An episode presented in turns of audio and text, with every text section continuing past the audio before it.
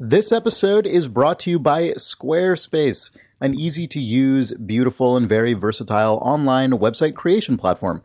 You can make your own store, blog, portfolio, or website. You can go to squarespace.com and use the promo code THUMBS for 10% off. Are you are you a sinister creature or a roaring audience? Unclear. Find out. Whoa! and starring James Spafford as David Thewlis in The Big Lebowski.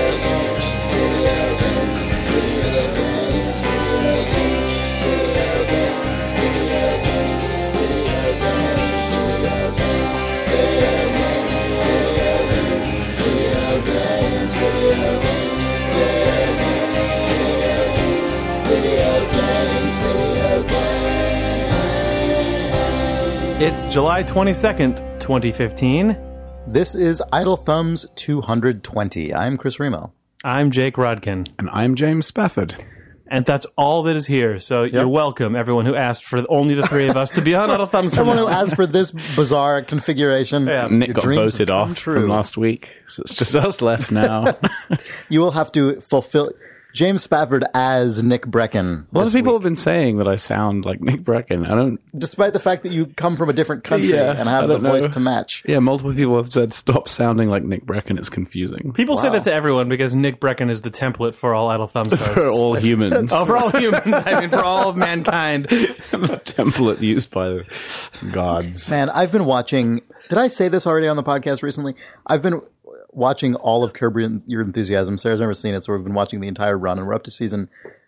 I think we just finished season six. You're gonna talk about many Nick are Breckon there? here? It's just amazing how much Nick Breckon is like Larry David in Curb Your Enthusiasm. I hadn't. I, I wasn't planning on talking about this, so I don't really have like a thesis. But it is just down to the way he moves his hands and like gestures his fingers and the way like there's a thing. Did I talk? Have I talked about this on the podcast? I before? feel like you may have a little All right. bit. Well, Does it? Uh, Sorry, it's you know way Larry David just everything he says is like smiling, like he doesn't believe any of it himself. yeah, he's not. He's like a little bit. He's kind of aware of, of his own bullshit, but he can't. He still believes the things that he does. You know, it's, Nick Breckon. it's like Nick Breckon. The template of all humanity. Yeah, yeah. We all know that we're all basically full of shit, Well, but we still oh, I keep, thought, we still keep I doing thought it. for some reason you were going to say we all know. Sorry, this is a very specific thing that for some reason I thought you were going to have said because obviously it is not. Uh, and I don't know why, but I thought that you were going to say we all know that when you start a character creator for a human, Nick Breckon is the thing that you see. Next time you load up character creator for everyone, life, for, think for that. human life. forevermore. Think It's, it's kind of like how you know how Type all humans start out as like female, and then it's just like there's a sort of chromosomal change that that makes some of them male. It's like really all of them are Nick Breckon in there. It's just little things. so get stage tweaked one and Nick and Breckon. eventually turn into other Stage one, Nick of Breckon. Stage two, generic female zygote. Stage three, normal human development. So anyway, you've got you got some big genetic shoes to fill, Spaff. Oh my god. Yeah. It's all right. You can tell me to go to fuck. I myself, God, I okay. Sorry me. that I, my brain is like one step ahead of a dream. Terrible idle thumbs. Because when you said you've got some big genetic shoes to fill, I thought you were going to say you've got some big genetic news. Oh, I thought you were going to say that you thought I was going to say you've got some big genetic shoes to steal, referencing the time Nick Breckon almost stole Oh, Jeff okay. Goldblum's shoes. I thought genetic news was going to be a weird, obtuse Evo joke because Spaff went to oh, Evo. Oh, because That's true. evolution. okay, Yes. let's salvage this this complete garbage fire. Okay, genetic news time. I went to Evo. fighting evolved. I went to Evo. I went to Vegas, uh, where we were showing Gang Beasts, which is a good thing to take to a fighting crowd. I don't know if you've played Gang Beasts. I hope you have. I have, we, yeah, Jake and I played it Yeah. uh, with each against each other for a while. Yeah, That's it was good. fun. Um, It's a. have we, I mean, have we we should mention, I guess, what it is. Maybe I guess so. What is the best way to describe? it's a physics-based brawler. So Mm-hmm. the you you control a character that is like a simplistic sort of humanoid form, but it's really affected by gravity and like joint manipulation. So when you like lurch to the left, you bring your momentum with you. And if you pick And then up you the other grab character, on characters and kind Yeah, of do yeah. wrestling moves on them, which then right. fit, go into physics hell. Yeah, exactly. Since they're not like keyframe locked like in a traditional fighting game, you know, if you grab the enemy and try and or you know the opposing character and sort of swing them around, they can also exert force that like fucks up the trajectory of your thing, and you end up dragging yourself both into the lava pit, and it's like just r- a ridiculous. At least when Chris and I were playing it, it looks like two like drunk, sweaty claymation figurines. Yeah, kind of imagine like jelly fight each other. babies or like gummy bears that have been like elongated. They all have kigus now Yeah. as well. So they're What's in like kigu? weird. A kigu is a, uh, a kigurumi or some some shit. I don't know. Uh, like an animal costume, like a onesie that is like Oh yeah, what I okay, mean? yeah, yeah, yeah. they're popular now, Chris. I'm surprised you don't Okay. have one. Well, I'm gonna maybe get I you do. one. oh yeah, maybe you do. Mine, mine is You shaped like Nick are. Breckon. oh my god, I would get one. So, so I'm sorry. So this game was actually like played competitively at at Uh, so we were in. So this is a game. So Evo being Gang like the big annual fighting game. Yeah, Gang Beasts is being published by Double Fine as part of Double Fine Presents. Right. So we um, we were asked to take it down to be part Oh, of the cool. indie kind of area down down at Evo. Okay, got it. Um, I guess they want fighting stuff, um, you know, in that indie space, and it was a mixture of different things. But it was really cool to take Gang Beasts there because Gang Beasts is completely the opposite kind of game Right. to those very yeah, structured. Street Fighter and, and things Uh, like yeah, vs. Capcom. absolutely different. But it didn't stop people from just having an awesome, awesome time playing it.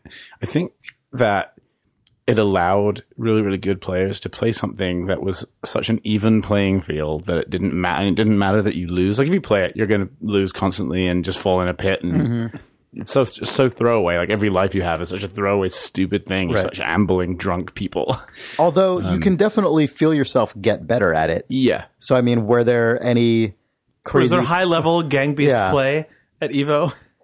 I didn't. I high didn't- level play of games that are not would kill to designed to live and die by their high level play is like my favorite thing. I mean, you know, we used to. I mean, it's been a while since we talked about Pikmin. We used to talk about it a lot, but that is like that is such a prime example of like this was not a game that was designed for the competitive scene per se. But yet you can have Uber but- Micro. Yeah, but you totally can, and it just it just it, it feels like it, it's a diff. It both feels like a sort of genuinely earnest competitive game, and also not quite in just a really interesting way. And I love that feeling. I think Gang Beasts will get there. Like at the moment, it's in early access. And Right, it's coming right, out like next right. year properly. I think it should be part of the tournament there. I'm going to try and push for that. It'd be awesome. like an official tournament of it. It'll just be a really good comic aside. And now the funny one, you know, Right. that everyone can laugh at. Yeah. Um, Did you do anything else there? Did you, you know, I tried to watch some some games, and there's just it's so over my head. It's just not. I didn't really. I'm not really down with fighting games. I'm not really. I'm so terrible at them. Maybe Yeah. a bit of Street Fighter, but so it's hard to watch a game like that unless you really know what's happening. Um, and go, cool, that was amazing. Otherwise, you're just like, it looks exactly the same as any game ever. You know, you don't understand that the work that's gone into a thing, or someone's shutting someone down in a certain way, or, Right, right. whatever. I mean, It's really hard in to- particular, at a really high level, also just down to the specific characters and knowing why it's so significant that this Right. character blocked this other character at this exact moment. But I mean, I think that you there, it's still possible to just get a general sense of enjoyment from watching competitive games that you aren't as familiar with, just because you can sort of tell that the people playing them are operating at a level that like your own brain could is just will not never equipped get there, to, yeah. to to do. I also think it's fun to watch with a crowd. Yeah, yeah, I totally. mean, the same thing with like competitive fighting games for me that I don't know anything about, or Mm-hmm. like people doing speed runs or anything like that. Just like Mm-hmm. anything that I don't entirely know what's going on, but I can hear an audience respond. It actually helps me Yeah, no, feel like I'm totally. learning, but also it just is fun. Yeah, Yeah. But also, it's just fun. It was fun to be part of the crowd. You know, you're sitting and watching a thing, and then everyone erupts in applause. You're like, "What? What? Huh? What happened?" And I have no idea. Um, that was fun. yeah. The funniest thing. That's what it was about- like. I, I, I've, I've been to two, um, try, Spat. the internationals at the Dota, you know, the Dota Yeah. annual championship, and having witnessed two of those in person, that was basically the experience I had both times, as being in the middle of like thousands and thousands of people who suddenly was like, "Blah!"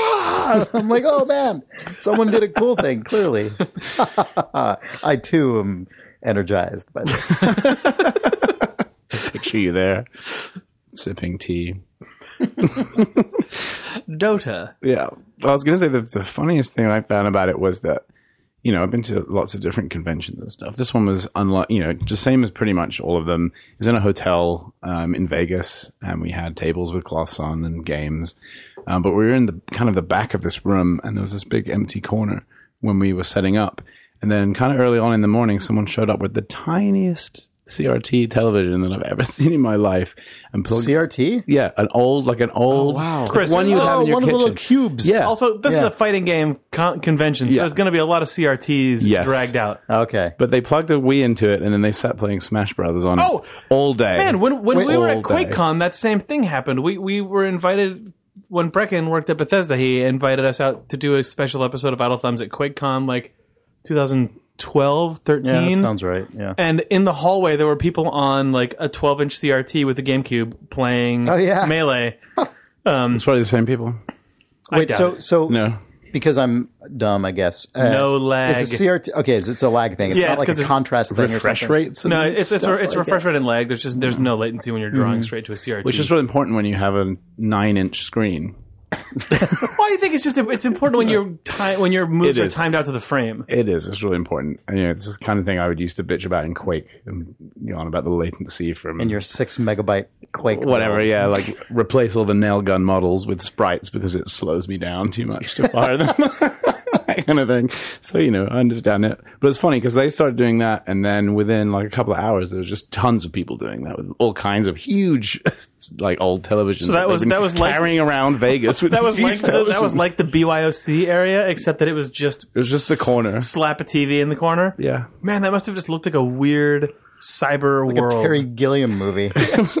Everyone had, he brought, yeah. First, the guy brought the 10 inch TV, and then the guy brought the three foot in diameter Fresnel lens to zoom it in. and sort of, and then he had another one over his mouth so that his mouth was huge. That's what the commentators have. Yeah. The commentators uh, like huge old analog PAs with magnified mouths. This Right, is Ter- yeah. a Terry Gilliam's Evo. Uh, what else was there? I, uh, they All played a, fighting um, games were replaced by people just murdering each other in an arena. Also, yeah. Gross. well, a video game of that. Then. I played an indie game there that was cool. I played a couple actually. Next to us on our booth was the um, NYU Game Center incubation booth, basically, and they had a, like a rotation of some of the stuff that had come out of their their center. Um, like they had a game whose- which name escapes me. It was a bit like Hotline Miami, but you were a giant gorilla escaping from a thing, and you could just like smash people really violently. It was cool looking. Um, but the the one I really liked was called Circa Infinity. Have you seen that thing? It just passed Steam Greenlight. Circa like C I R C A. Yes, Circa Infinity. And so it's like this weird, trippy platforming um, puzzle game. Um, it starts off with like one circle and it's black and white, and you're on the outside of the circle. And as you jump, you go into the middle of the circle. And then you can jump through a, a kind of moving orb inside there, and then that will m- kind of zoom the circles out. And you keep doing this, and more and more concentric circles appear, and then they start moving, and there's like enemies inside them. Um, here, I have the trailer if you want to see it.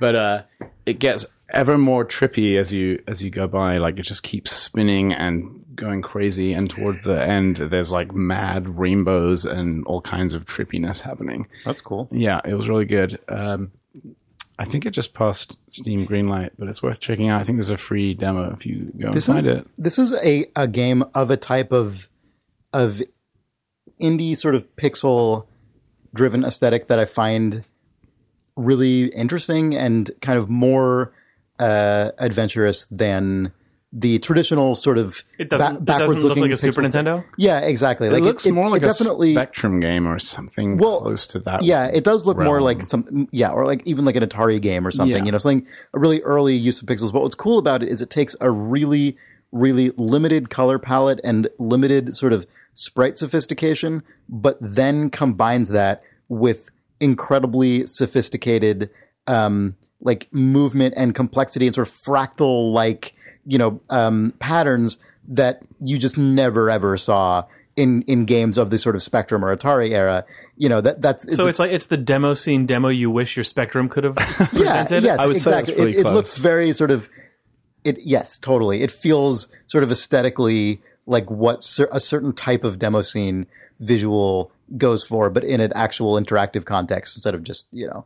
Um, it's it's cool looking. I I, I I- I like this kind of thing. I started playing it and um, I was pretty slow at it because you know it's new and also the controls are kind of slightly odd when you go inside the circle. They're kind of reversed.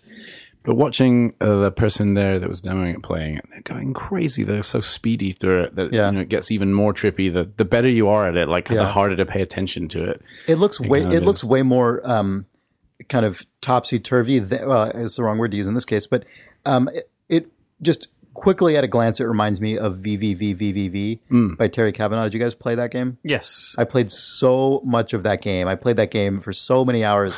That's did you play that, Spaff? Yeah, and, uh, Yeah. very briefly, yeah. Yeah, that's that's the that's a, a platform game where your main interaction with the world is to walk left and right, but then crucially, um, at will, flip your gravity polarity. So you press whatever the button is, and then now you fall upwards and stick to the ceiling rather than the floor.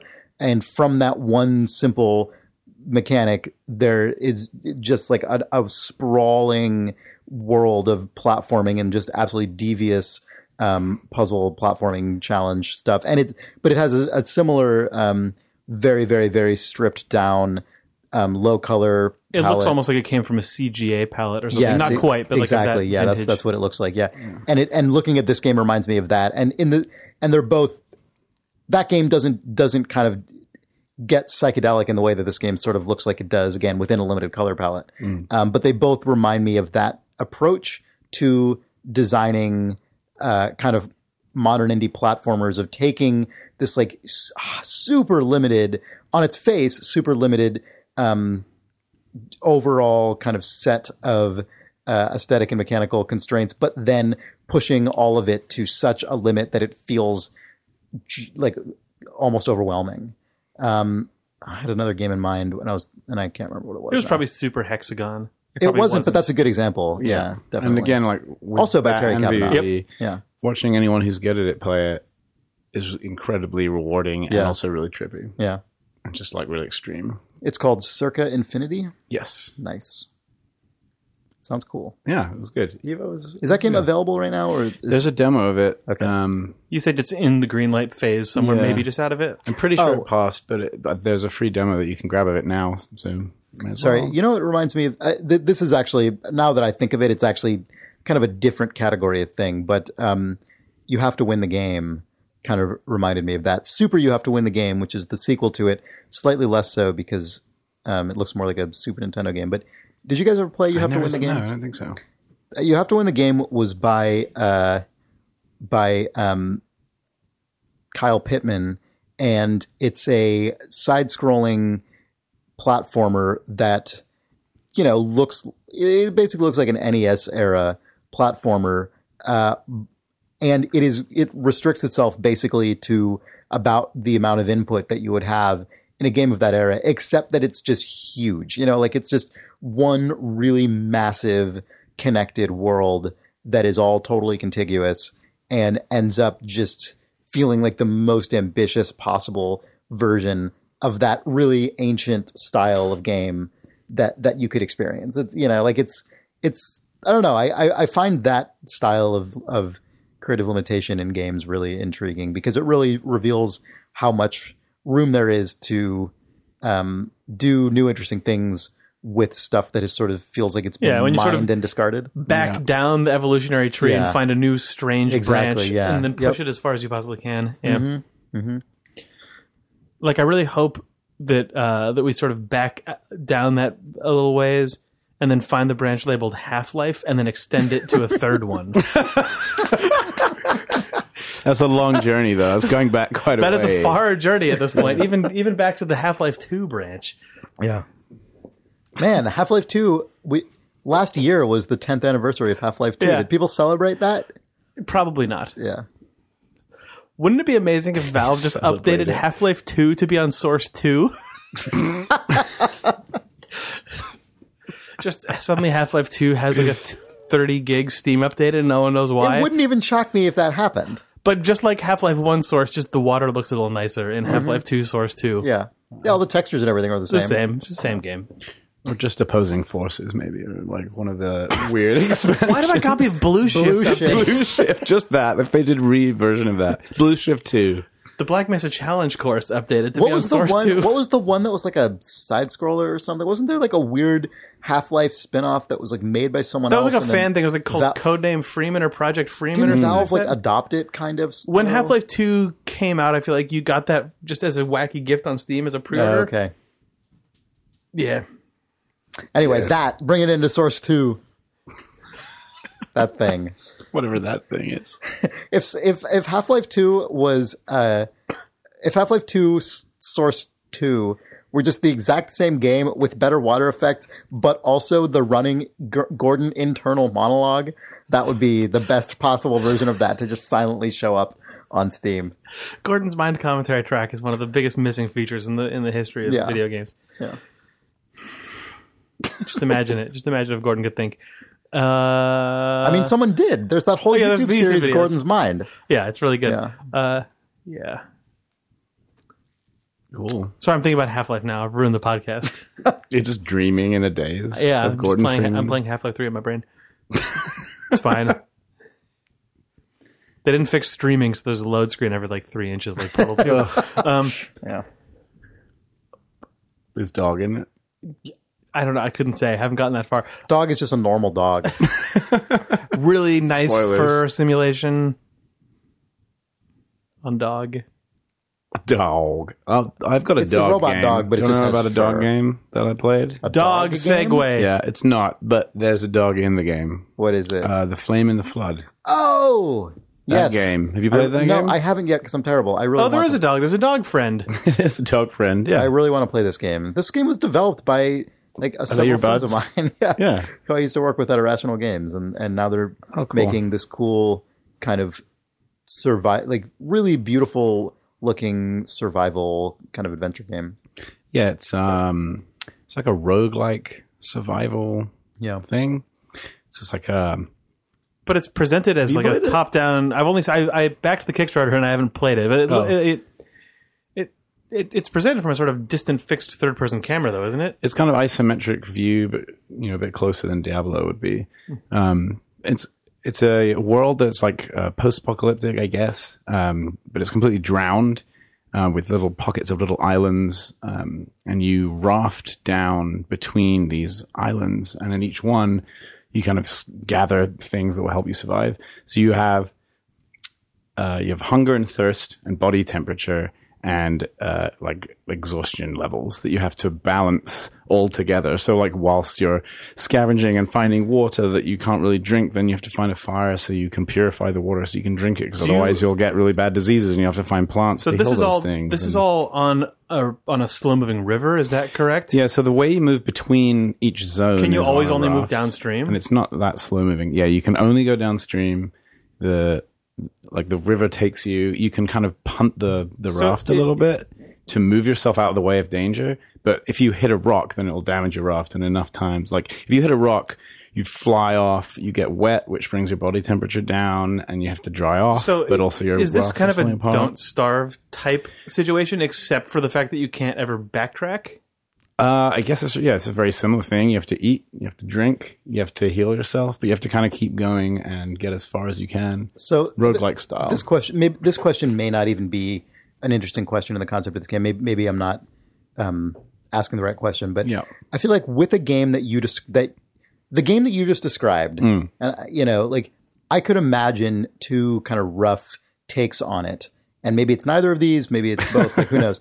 Uh, one of them is like the management version, where it's like you have to sort of keep all your stats balanced because if not, like you you will lose or it'll just get harder. And the other is like all of these systems all kind of like bounce off each other and create just like crazy situations and you know weird emergent like things. You know you know what I mean? yeah, Um, like I've been playing a a lot of bit I've been playing a lot of Fallout Shelter and that game we- I have an update. we know all about it. way. Yes, and um, and that game I would say is primarily the former of those, with occasional like dips into the latter. If you're the kind of person who likes to imagine, you know, what it might be suggested, but it's not like a dwarf fortress or or something or like a spelunky where it where those things actually just like outrageously combine in ways that are just that are totally in your face. You know what I mean? So I haven't played enough maybe to see more advanced uh, like parts of it, but um, I've put a, like a couple of hours in, um, and I'm, I was pretty terrible. The thing about this game, I think, unlike Spelunky, I think you learn a lot as you're going along, and then you keep going. And this, you do learn stuff, I mean, as but I don't know it like dying constantly and constantly and constantly. And yeah, like, you, that happens a lot okay, as well. But it's good. There is a bit of stuff you're like, oh, cool. What's on this island? Oh shit, a fucking great big wolf is here. It's like, oh, you can scare the wolf if you want, and then you try, and then it just eats you. Um, but so there's things outside of your control that also destroy you. The bits going in between. So like when you're on a little island and you're scavenging around, then it becomes very systemic. It's very gamey. Like water is in a barrel. Like uh, a fire has been pre-made. Like you can't just make it somewhere. But in order to light it, you have to have flint and tinder to build it there and once it's burning, you can use it to cook stuff or purify things. So there's, but it's very systemic and very gamey. But once you get on the raft, it becomes very almost Twitch-like because you have to steer this thing that is a bit unwieldy to mm-hmm. do so. is it like classic arcade game Toobin'? the game that I would play that. before I went to the movies at our local movie theater I've when I was like Toobin'. nine. Really? Yeah, there was this. Do you ever play Toobin', Jake? Yeah, tubing is an inner tubing game where you have, I think, just left and right paddle buttons, and if you sort of keep paddling to the left, your guy will dip his left hand into the water over and over and turn to the right. Like it's like, like just tap based tank controls to sort of like wade an inner tube man through a bunch of channels. Where I think it starts in the LA River or something, what looks like the LA River of just sort of a cemented in basin, but at the end you're like on Mars and stuff. Wait, really? What? Dude, you can tube through the canals of Mars. You don't know this? I never got that far. I was bad at Toobin'. We've talked about tubing before, and I've revealed this to you, and you've Okay. forgotten it. I just forgot because it wasn't my own experience. Yeah, Sorry, Jake. I've disappointed you. it's. At least, or I made that up. Maybe I dreamt tubing too. So I guess pictured tubing. Modern Toobin' lets you. Uh, I was picturing- the canals of Pluto. I was picturing, I was picturing tubing Source Two port. source tubing. Uh, yeah, so it's, I guess it's tubing. But picture a kind of Bastion style of art, you know, like a kind of It reminded me of this game level. Bastion meets Man, Toobin'. it's Yeah, perfect. my perfect game. The the thing that I thought of when, or what think of whenever I see art from the Flame and the Flood is that it looks like a more subdued version of the aesthetic from Psychonauts to me. Yeah, I, I get that as well. The I know world, what you mean, the yeah. world feels kind of like Psychonauts, but the setting is Character like proportions and colors. Yeah, It, it's set in just it, what seems like just somewhere in the south. I mean, it just the setting of the yeah. Flame and the Flood feels to me like it was inspired by the movie Beasts of the Southern Wild, which is an apocalyptic movie set sort of in the swamp after a flood. So there's just like islands and ramshackle houses everywhere. Yeah, I can see that for sure. Like you come across, you know, old structures that have clearly not been used for ages, like old fishing huts and um, churches and stuff, and they don't Amer- really they don't really do a lot. You can search them, or you can sleep in them, or you know, but they just. I don't know. There's a really nice aesthetic to it. creative It flavor, sounds yeah. really good. That's cool. I think they're, you know, it's in beta at the moment, so um, hopefully it'll get a bit more involved. It's still a little bit like crashy and ropey. It's out now in beta for um, people that backed it on on the Kickstarter, like you, That is Jake. that is the way of the procedural survival Yeah. game. but it's interesting. Like the aesthetic is what you know pulls you in, I think. And then I definitely want to play some more and try Yeah. to work The what the hell I'm doing the wrong. stuff that they've shown about how they generate the river and how they generate the islands is amazing. So if you are looking, I think it's actually just on their Kickstarter page. If you look at the Flame and the Flood Kickstarter and scroll down until you see an animated GIF, the, the you've seen that right, Chris? Of uh-huh. just like placing the islands, scaling them up, making a river route and stuff. The way that it's mm. procedurally built is just a really cool piece of of game dev to look at. Mm-hmm. Yes, definitely. Cool video games. Mm. Do you guys want to stop talking about them and then start talking about them again? a If we minute- have a to. few minutes after Oh, that. sure. That sounds Okay. like a crazy idea. I, let's let's try it out. This episode of Idle Thumbs is brought to you by Squarespace, a very easy to use, very beautiful way to make your own website, portfolio, or online store, or blog for that matter. Um, as you know, we sometimes have uh, Idle Thumbs listeners who end up creating Squarespace sites and letting us know that they have done so and are always quite happy about it. And uh, I have one of those this week. Marco Plouffe write, wrote in. Um, After hearing for the 87th time the ads for Squarespace, I found a good reason to make myself a website. A friend and I quit our job to start our own 3D modeling company, and we needed a simple and efficient way to show our work. Even if we chose to stray from the elegant look and took a more in your face approach, we are very pleased with the visual presentation we were able to quickly set up with Squarespace. If you're curious, the address is keosmasons.com. That is uh, K E O S M A S O N S dot com. So uh, yeah, whether you like a nice, elegant website or a fucking in your face In your face. extravaganza, In your um, face extravaganza. these are these are 3D models that include a lot of very in your face like monsters and beefy dudes. If you like a tasteful, classy site featuring images or source art from places like Getty Images, or if you want to post your own 3D in your face monsters, you can by going to squarespace.com. using the promo code thumbs and getting 10% off. It's easy. Squarespace.com promo code thumbs. Video This episode is also brought to you by Zoom, a very nice video conferencing and other sort of just multi-use video sharing service. We actually use it here at uh, at the office because we have a lot of remote workers. It's fantastic. Um, Zoom it like it lets you on PC, Mac, iOS, Android, basically all platforms. You can set up uh, video conferencing, screen sharing, meetings, conference calls, all sorts of stuff. They, you can also you could do all sorts of weird advanced stuff like full screen video sharing with dedicated codecs. You can share the screen of your iOS device to other people in the conference room.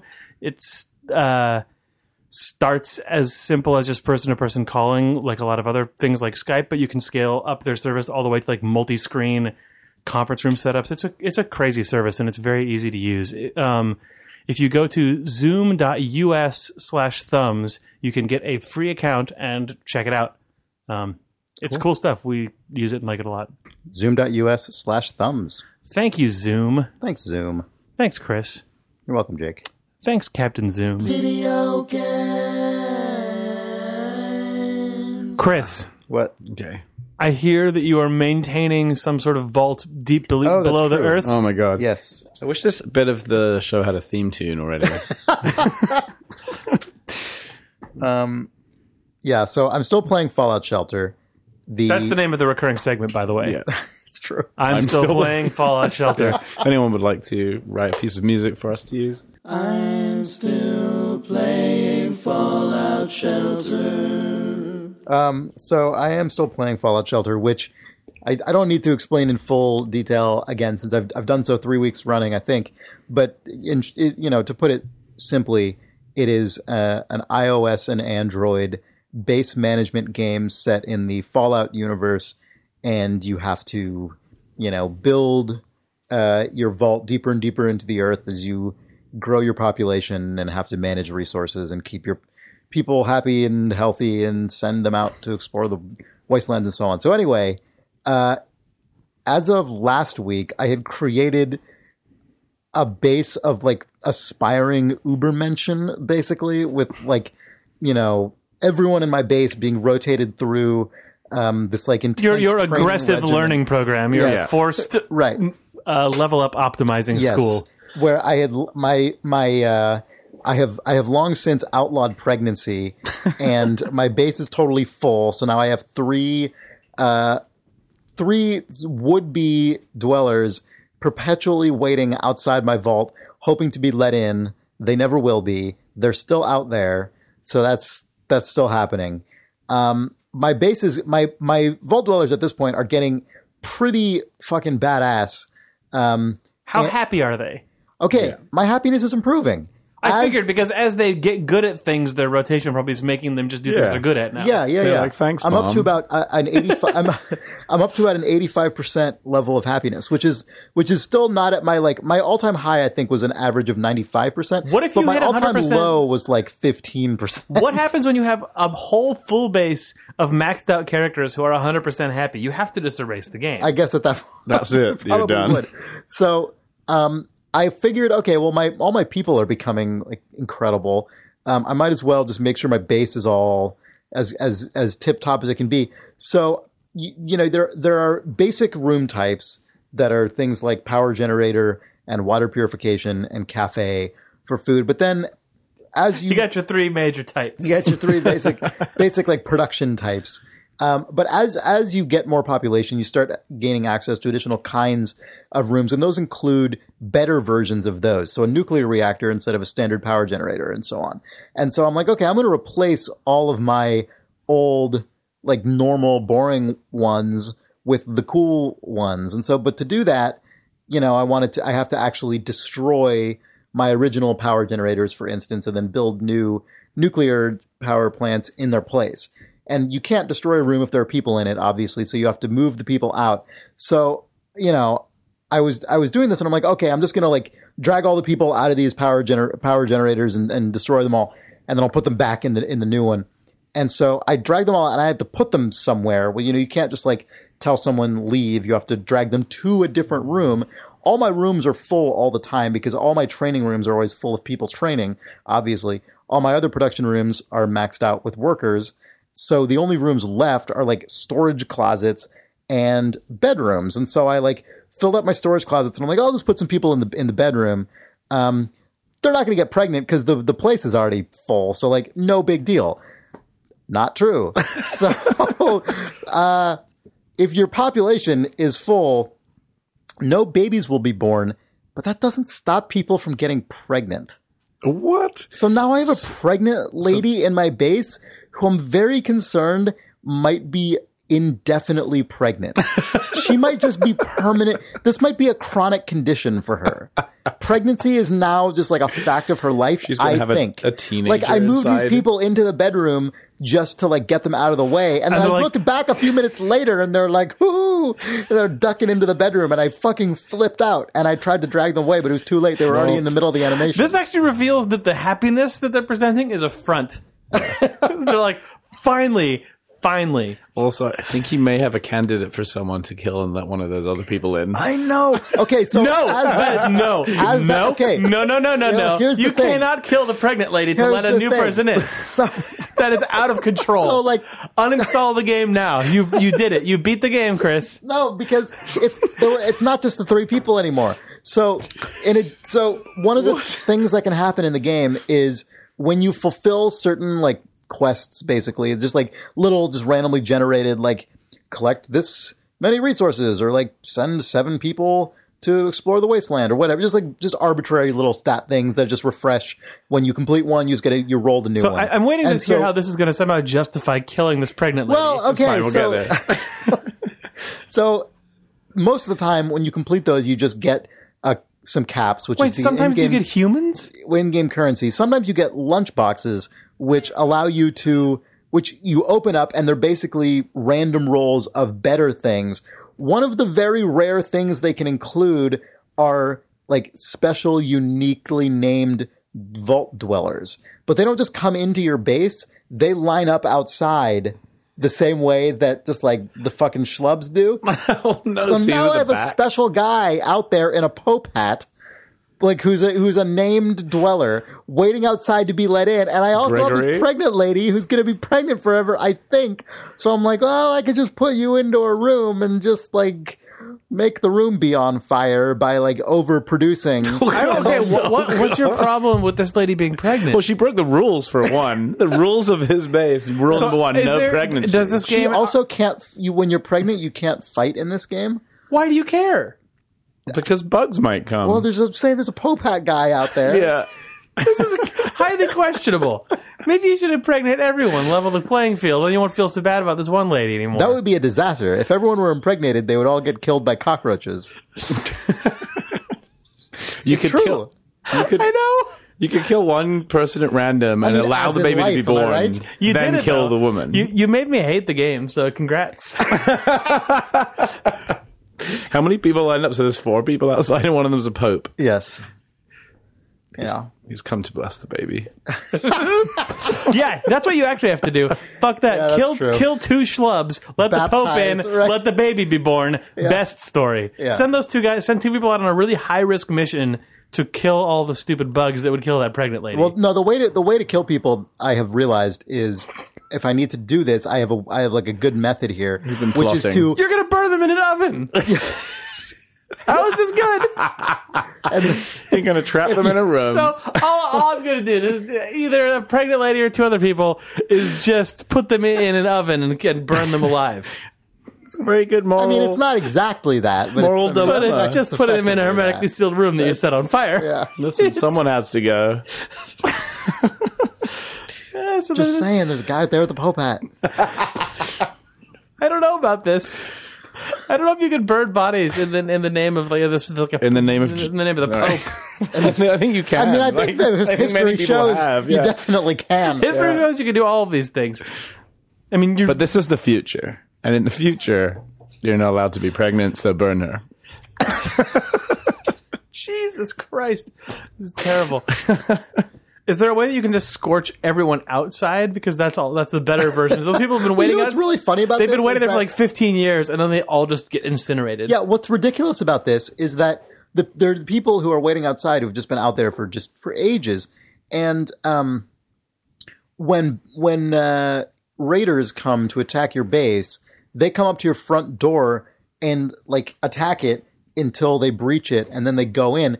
But when they like come up to your base, the people waiting outside like leave until the raiders are done trying to attack. Then the people waiting outside like come back again. So like they could, they're just like, oh, pardon us. Well, get out of your way here as you enter this base. Oh, We've been you- waiting. I got Are you no rating. With Are you, you raiding? Raider? Yeah, Right, exactly. Oh, you you're not. No, don't push in front of me. I've been here for. Oh, I see a rating. Oh, rating, okay, rating. okay. Well, I'll Oh, just get out okay. your way. I'll, I'll be over behind. yeah, yeah. this, Can you let me know when you're done? As oh, I'll gonna come back and Yeah. be. I was first in line, everyone. yeah. Back off, Pokey. yeah, just because you got a pope hat. I've been here for four years. Actually, it, does it count how many years you are into the Um, thing?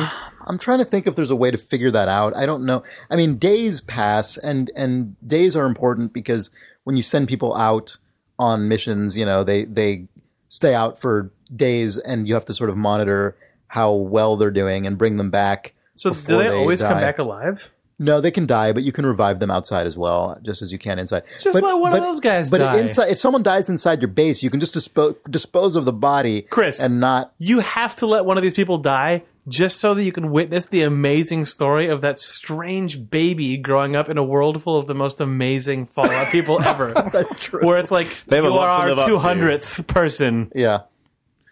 My friend John had to die so you could be oh born. Imagine how terrible the, that baby would be. Like how Uh, sad no, that you've life sold me. You've sold me. He's got a natural enemies for life. of everyone else. Yeah, everyone else. We had to do a lottery to see who We would sent be him out on the shittiest mission. We revived him anyway, then put him in a room and lit it on fire. then you were born after gestating for 30 years. First, you were a Nick Breckon. Oh, that baby's just gonna be. I'm just gonna name it Nick Breckon. Yeah, no you shit. have to. Thirty-year-old. I'm going baby. to name that baby Nick Breckon is one of the stronger sentences. Um, That game sounds so much better than when I play it. just listening to your games, it's just yeah, Well, good. Well done. thanks. Li- listening to Idle Thumbs is better than playing video games, as I can attest. well, speaking, on Idle Thumbs is better than it for you. That's true. I don't like listening to it. It's a bad podcast. Um, Chris, do you want to read reader mails from readers? Sure. It's time for our recurring reader mail segment.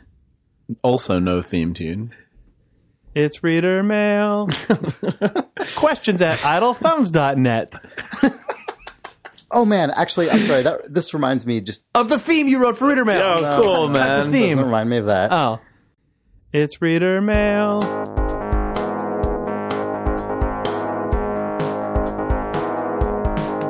It's reader mail. It's reader mail.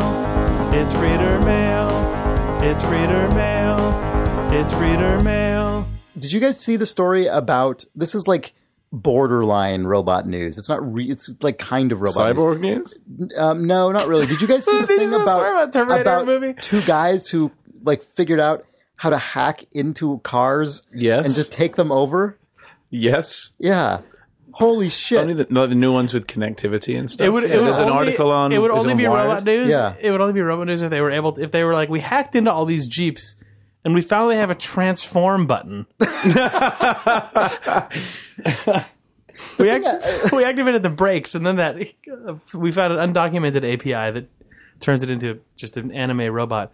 Um, yeah, there's a story. what, sorry, on- what actually happened? Well, there's a, did you see this, Jake? yeah. There's a story on Wired about a writer who sort of, you know, gave permission to these two car hackers to hack into his Jeep while he was driving it. And they just took over his car and like disabled the brakes and like turned on the air conditioning full blast and like turned the volume on the radio up and just did all this crazy shit. All the shit they from movies that you see when Yeah. people hack. Someone's hacked it. They're taking control of the Yeah. Jeep. We're the aircon's on the volume. I can't stop it. We're creating the world that used to just look, that used to be fictionally represented in a totally unrigorous way that always looked like they're just making it do whatever they want. Like it doesn't have anything to do with anything. But now this is the world that we're Yeah. inheriting. Including the, those cars even have the really shitty fake looking UIs on their displays I that uh, know, that that's movie ones have. terrible with d- bad 3D representations of things. Although and you would stuff. know that, that it was that our our reality was just a fucking farce. If when those guys hacked into the car, the, like the display turned red and a skull showed up on it. But that is But they could just make it do that because one of the things they did on the display was make their own faces show up on it. oh shit. Classic. And then just have a message. We have hacked your yeah, car. I mean, Give like us they one could million literally dollars. do the red screen skull thing. They could. Oh. no Amazing. reason they could. They could could just load up Winamp and play some ironic music loudly. Yeah, like remember on remember in Independence Day Yeah. when it seemed so ridiculous that you like upload a virus and it's a GIF of a skull that goes through hold a on a second though. MacBook. We've, we've talked about this oh. before though. The only that that there's a difference there in that it is aliens with presumably centuries evolved technology that happens to be compatible with Mac OS System 7.5. like Jeff Goldblum wrote that in fucking Metrowerks CodeWarrior and uploaded it to an alien. Um, I imagine that you. I imagine that like the Jeep is probably just running a shitty like embedded OS or like Android or something. It makes me wonder why all the systems in the car. Why the fucking those things are even connected? Why would you ever even need your your fucking air conditioning to be connected to the internet in the first place? Like, why is it even possible Right. for those I- things to talk to each other? It seems like, well, it's got to be able to draw to the little display. Might as well let the dis- like. Why would you want? Why would there be a two way street? Why would that be Yes. like?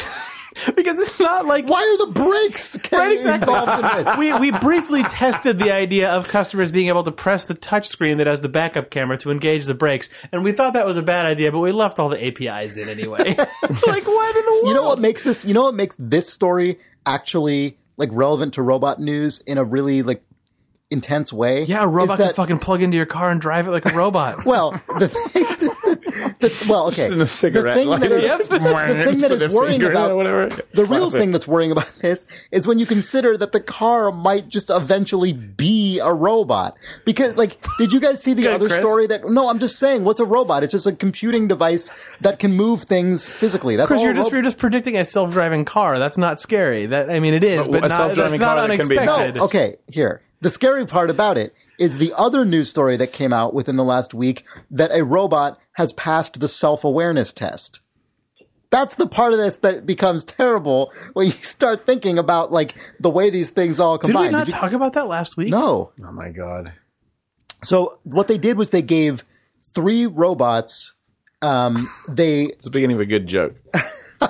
they What give they- three okay. robots They- You know the three- one about the robot that became self aware? You did not because our uh, race because is you will extinct. now die. Okay, so they they had they had three robots, and on two of them they disabled their speech capability, and their test was like put to the robots was like one of you is incapable of speech, figuring out like determine like is are you that one? And so what happened was all three robots tried to say I don't know, but only one of them succeeded because it was the one that didn't have its its speech capacity um, disabled, and so it said I don't know. And then as soon as it said I don't know, it said oh I know now. because it heard itself say, I don't know, realized, oh, my speech must have been disabled. I'm the one. Must not have that been can disabled. still- Must not have been disabled. Must not have been disabled, right. I'm, I'm the one. And so this was, this was a like self-awareness test administered to these robots. And by, I mean, by implication, we can probably assume the other two ro- robots also They're like, oh, I'm, I figured this talk. out. But yeah, but And then those two robots killed the person administering the test after they realized that their No, speech they had been re-enabled their speech. I don't know. Or yeah, it's just, just this question is irrelevant. you will die. Brakes Man. disabled. Future news. just tried drive home, says the robot to itself in its brain due to its speech being disabled. Well, you're driving then. I'm driving. Drive me home. Did you also see? This isn't really robot news either, but there's been a bunch of California wildfires. Oh, yeah. as always, but um, I guess especially bad because of the drought. Mm-hmm. But the fire fire um, services have been complaining that they're having trouble putting stuff out because people are flying drones everywhere, taking pictures of stuff, and they can't fly their helicopters in to like do what they need to do. They have to ground all the helicopters until the drones have gone away. Oh my There's too many fucking Yeah. drones A bunch, of stuff, flying a bunch of stuff is burned extraneously because they can't fly rescue hop Because of copters and because drones. drones are just chilling out. Did you guys see the drone that someone just like taped a handgun to? What? Oh shit! Someone just taped like a fucking Glock to a drone and just videotaped flying it around and shooting it. That's that oh, scared me to death because against all odds, despite being like, despite thinking about this stuff too much, I had never thought about the fact that someone could just clearly just put a pistol on a quadcopter and then just fly it up to your mean- window and go and just shoot you and then go and just fly away. I mean, even if you just put a knife on it and flew it into someone, It's so much funnier. Oh no. Knife is way more hilarious because you try to run from it. A gun, I mean, you try to run from it, it would be fucking tragic to watch. Um, I mean, now you can just make the thing that Darth Vader has on the Death Star Oh, yeah, with, with the the corkscrew that comes box. out of it. Yeah. a little, a little syringe. yeah, a weird flying syringe and then get people. It's, I guess that's Just bolt eight Swiss sci-fis. Army knives onto your drone. a multi-tool. Mm. Yeah, a gun on a drone is really scary to me. That could just be flying around right now. We could all be murdered by a gun drone. It's true. I mean, it's, true. How long, now that that YouTube video went out, what is the time to a CSI or Law and Order episode where someone is killed by hmm. gun drone? Couple of weeks I, it's a couple, next season, I'd say, probably. depends on what. Yeah, how It far be- they are into the season. I mean, CSI is in hiatus, I think, at the moment, so you've got a while. Yeah, anyway. American crime procedural where a gun drone. That, that, yeah, I mean, that is just, It's, it's now. Yeah. That episode has been pitched already. yes, for sure. God, CSI. I watched that show and it's awful, and I just can't I- I- stop watching it. I just imagine, for some reason, my brain just combined that with the like classic riddle of like you see someone hung in a room and there's no there's no uh, stool but there is like a puddle of water on the floor and the riddle is that they like climbed up the block of ice i just but it was a drone. that like a drone carved out of ice flies with, a, with a pistol up your second story window shoots you melts and the gun just falls down Well, the drone also attached to it is a hairdryer, which then like whips out of the room and retracts back into the killer's hand. All that was found was a gun and a heating element. she was killed by an ice drone. what? Killed by ice drone. Um, so we, uh, we you guys The ice drone, that ice drone shot an ice sculpture. Classic decoy. rival ice sculpture. A drone with a hairdryer on it. No one was that killed, but a we rival found a ice gun sculpture. and water on the ground. It must have been one ice drone shooting an ice sculpture of a human. which then melted also. Two bottles of water and a gun were found. No apparent crime has been committed. okay. Um, we have two emails about Captain Zoom. Jake. Good. Oh man, I, I, I believe that I know at least one of these, and I'm happy about it. Okay. Was it? Is, didn't someone write in about torrents? Yeah, so right. So Ethan Dahlstrom writes, "Hey guys, love the show. While listening to the last episode, after laughing very hard, I decided to go to a well-known pi- well-known pirating site and check to see if there were any Captain Zoom birthday songs. To my surprise, there was a single torrent for the song with the name Laura. Laura. It was uploaded four Laura months ago and had no seeders. Just thought you guys should know. Keep up the great work. I How many that- months ago? Four. Four months ago. I heard that from someone else too, and I was so happy about it because we postulated that maybe someone had a Captain Zoom complete Like collection mega uploaded on torrent, torrent. I love that someone seeded a torrent to a major tracker of just "Happy Birthday, Laura" from Captain Zoom. So, um, it's the beginning. It's where it begins. Yeah, So Ted Boone writes, uh, "Hi thumbs. During episode 219, Nick jokingly asks, "Where's my Captain Zoom vinyl?" They existed once upon a time, late 70s or early 80s. Your recent podcast discussion sparked the clear memory of listening to my Captain Zoom printed as a 45 single. I played it on the record player in our household basement over and over again, flabbergasted to hear my name coming from the tiny crackling speakers, tinny crackling speakers. I think there was something magical about a vinyl rec- record that was customized to talk about me. Records were expensive, permanent constructs meant for timeless things like classical music or rock albums. How could my birthday song share the same space as John Philip Sousa's marching music or Pink Floyd's epic The Wall? It was surreal to me. I'm guessing my magical experience would have not nearly been as potent had I received my birthday song on a more modern media like tape cassette or CD, which were always available in a recordable format. Having my song on a vinyl meant it was something precious and rare, at least at the time. Thanks for the unexpected blast of nostalgia. Keep up the great work on the podcast, Ted. Captain Zoom sounds way better on the original vinyl, man. I like how aware they were That's so true, though. That's a really totally true point. at an is. age in which they were listening to Captain Zoom birthday song. They were also very aware of Pink Floyd, The Wall. So there's an interesting crossover. That's an interesting child. yeah, at what point did This that child happen? had their own sort of quadraphonic setup in their uh, bedroom where they would listen to four records at once, one of which was always the Captain Zoom recording. They could scratch with it in a sweet DJ set. Also, and just make his name. I wonder if only be the only Captain Zoom has he ever. said. I wonder if Captain Zoom has ever made it to a club atmosphere. I'd like to hear that in a mix, please. That would be a pretty amazing way to troll a friend that you threw a birthday party for in a club setting. Spin Captain Zoom. Yeah, of their name. um, so Duke BG writes, "Hi thumbs. I feel like Jake wasn't very fair to Portal Stories Mel. The questionable Cave Johnson imitation is only present in the very beginning of the game and doesn't represent what it's all about. and I liked it. Also, I don't know how could it how could it be described as being four hours? I'm seven hours in and not completed, even two thirds of the way through. I think. Wow, Although right. I was stuck for a while at a place where everyone gets stuck. It seems. The game is remarkable. It's astonishing how much work went into it. For me, it feels like Portal 2.5, but a hard puzzles edition. It's worth noting the amazing soundtrack, which is all original score, was done by Harry Callaghan. It's included with the game separately. If you don't know this person, you should look up the Portal 2 song he made. This is Aperture, or Portal 2 songs.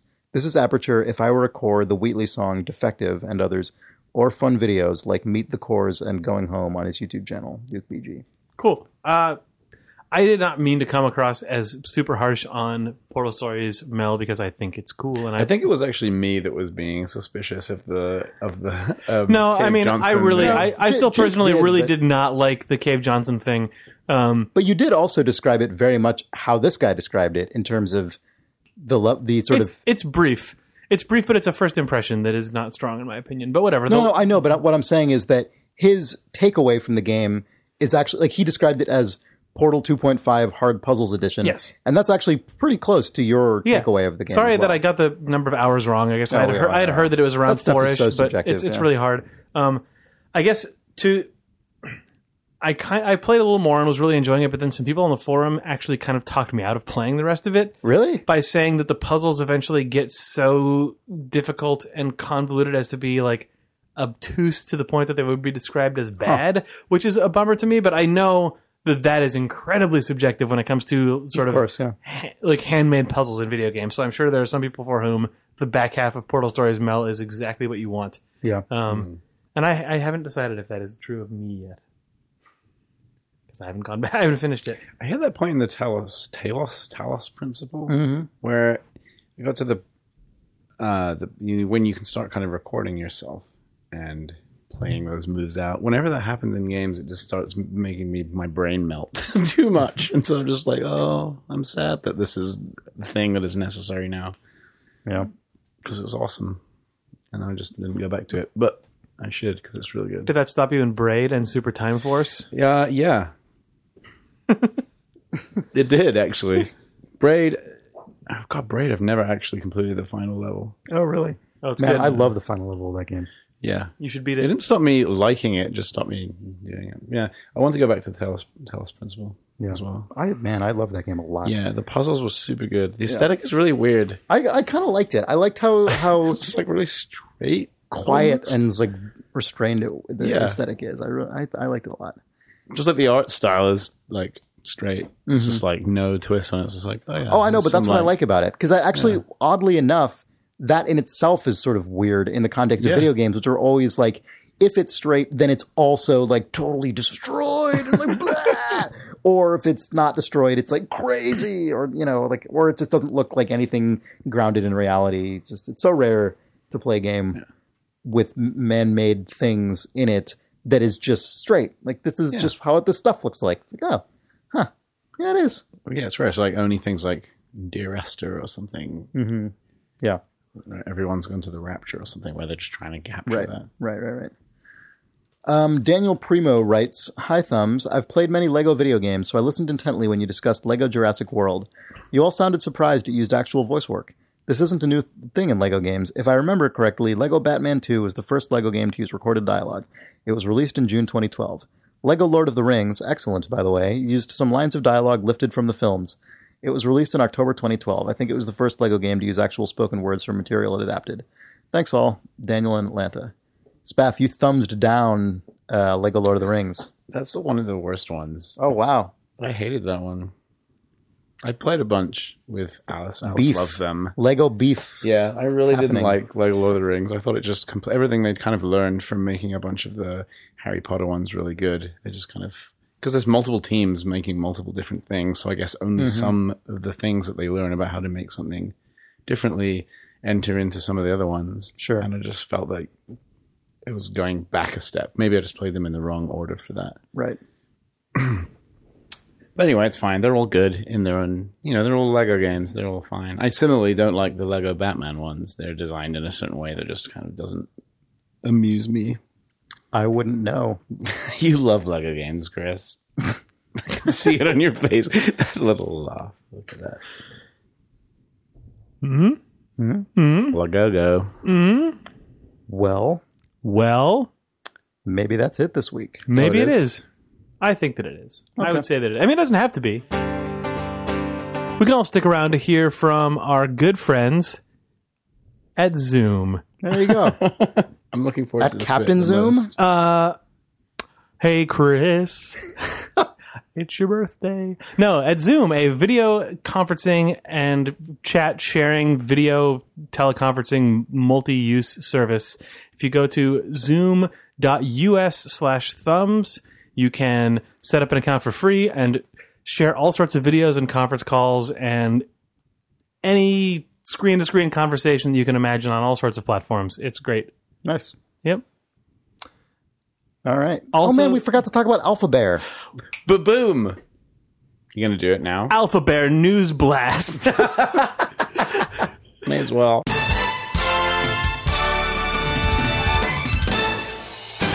the Alpha Blast. Yeah. All right. This will be quick, I think.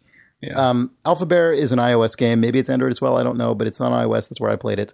It is um, a word game where you are given uh, a sort of Scrabble like board with random letters seated, you know, at the beginning, and then you have to uh, spell words onto it or spell words from the letters that appear yeah. uh, and then as you do this, more letters will be uncovered on the board, giving you more sort of uh, material to make words from. And the twist is that every turn, a little counter on each level decreases by one. And if a letter tile reaches zero, it turns to stone and then it cannot be used. And so that is a permanently unusable square on the board until you've, you've finished the particular game you're playing. So this this is a very fun game, and I like word games. I like words. You know, I do the New York Times crossword every day. I like Scrabble, for instance. I got really into words with friends for a while. and it's you know it's different than Scrabble or Words with Friends. It's a different design, but it still is very much about taking sort of randomly distributed letters and then thinking of words to spell with them. And I find that fun. Uh, and it's very beautiful. You sort of collect these bears as you finish each game and so on. Um, and it, but it it is so much a mobile game that it really bums me out. Yeah. It's so hmm. much the just like time based things and bonuses that multiply based on random like drops that you get and you know money that you can spend to like wake the bears up faster so you can get their point bonuses and it's just like it just makes me really unenthusiastic to play it even though I love the core design. It's also offline play and online You only. can't play it offline. So it I needs tried to playing on plane and I Yeah, you can't. you can't. as as you complete games, you collect bears that give you different point bonuses for different like using certain letters and words and stuff. And it just means your score is this just like meaningless like okay, now my score is just 3 times higher simply because I had this bear rather than that bear because I waited 4 hours or spent some real money to unlock it. And it just means like it just de- it just every it cheapens everything for me. You know, it takes such a simple, great, elemental design and just like puts all this crap onto it and just makes it feel le- like there's less integrity to to the design as a result. But like then again, like how does that then does it have to filter through to the game mechanics itself? Like for instance, No, I don't think it has to. Like Certainly. Threes released a free version um, a little while back, and they just just announced that they make twice as much money from their free version that's just ad supported as they do from their Yeah, that's pretty common. Premium version, which is like one dollar fifty or something stupid, or a couple of bucks. Um, but that like they haven't really changed the game at all. It just has ads in it, so they haven't added multipliers that you can unlock with money, Right, with timers, right. and blah blah. So I guess what you're getting is like maybe it doesn't need to like get that ingrained. Yeah. Crossy Road is an example of a Oh. game that I think doesn't sacrifice anything mechanical to be free. I totally agree. um, because Crossy Road, it still has a sort of sleep time based thing to keep you coming back every six hours, but it's just you get a bunch of coins, and if you play the game twice a day, you basically get a free character unlocked every day. Other than that, you can buy characters, and I think you can watch trailers to get more mm-hmm. coins. but none of that intrudes onto the core design. But be, but yeah, none of that stuff actually interrupts. It doesn't force interrupt play. There's no forced sleep. You just play the main game, which is just a infinite random roll Frogger basically yeah. forever. But those guys apparently have been very successful, and that is a good example of just a pretty healthy. I mean, the, the the other point to make in response to that, I guess, is that while that's totally true, and while I agree with everything you said about Crossy Road, and I'm really glad they've been successful successful with it, it seems like the actual chances of being successful with the tasteful version are still incredibly low. Like it's very easy to find the few examples Right. that Yeah, were, yeah, yeah. I- but there's like infinite more. I guess- like, I good guess, faith though, efforts that were totally It, ma- unrewarded. it makes me wonder. I mean, do you think you make a lot of money off of your shitty bad one? I guess you do. I don't know. I mean, you probably have a better. Ch- I mean, if you look at the games that are actually the most successful games on the App Store, you, you do.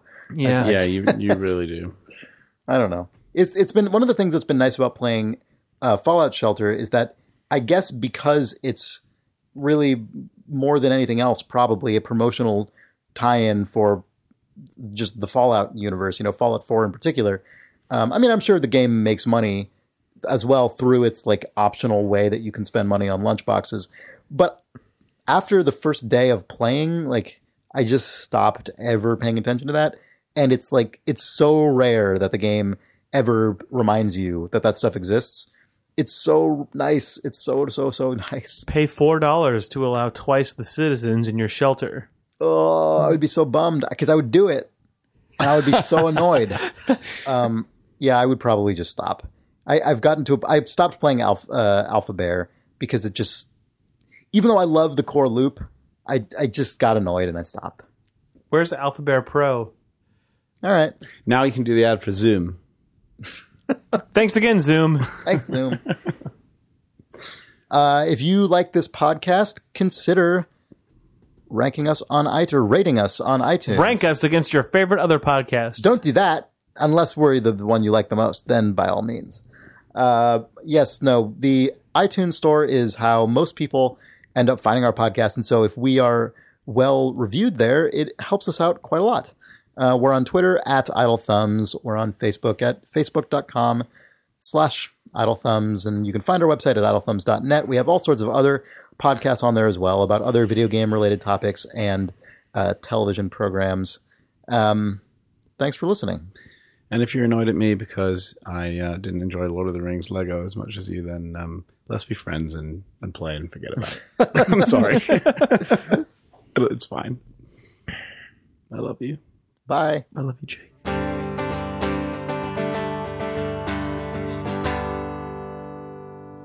I'm refunding my copy of Lego Lord of the Rings.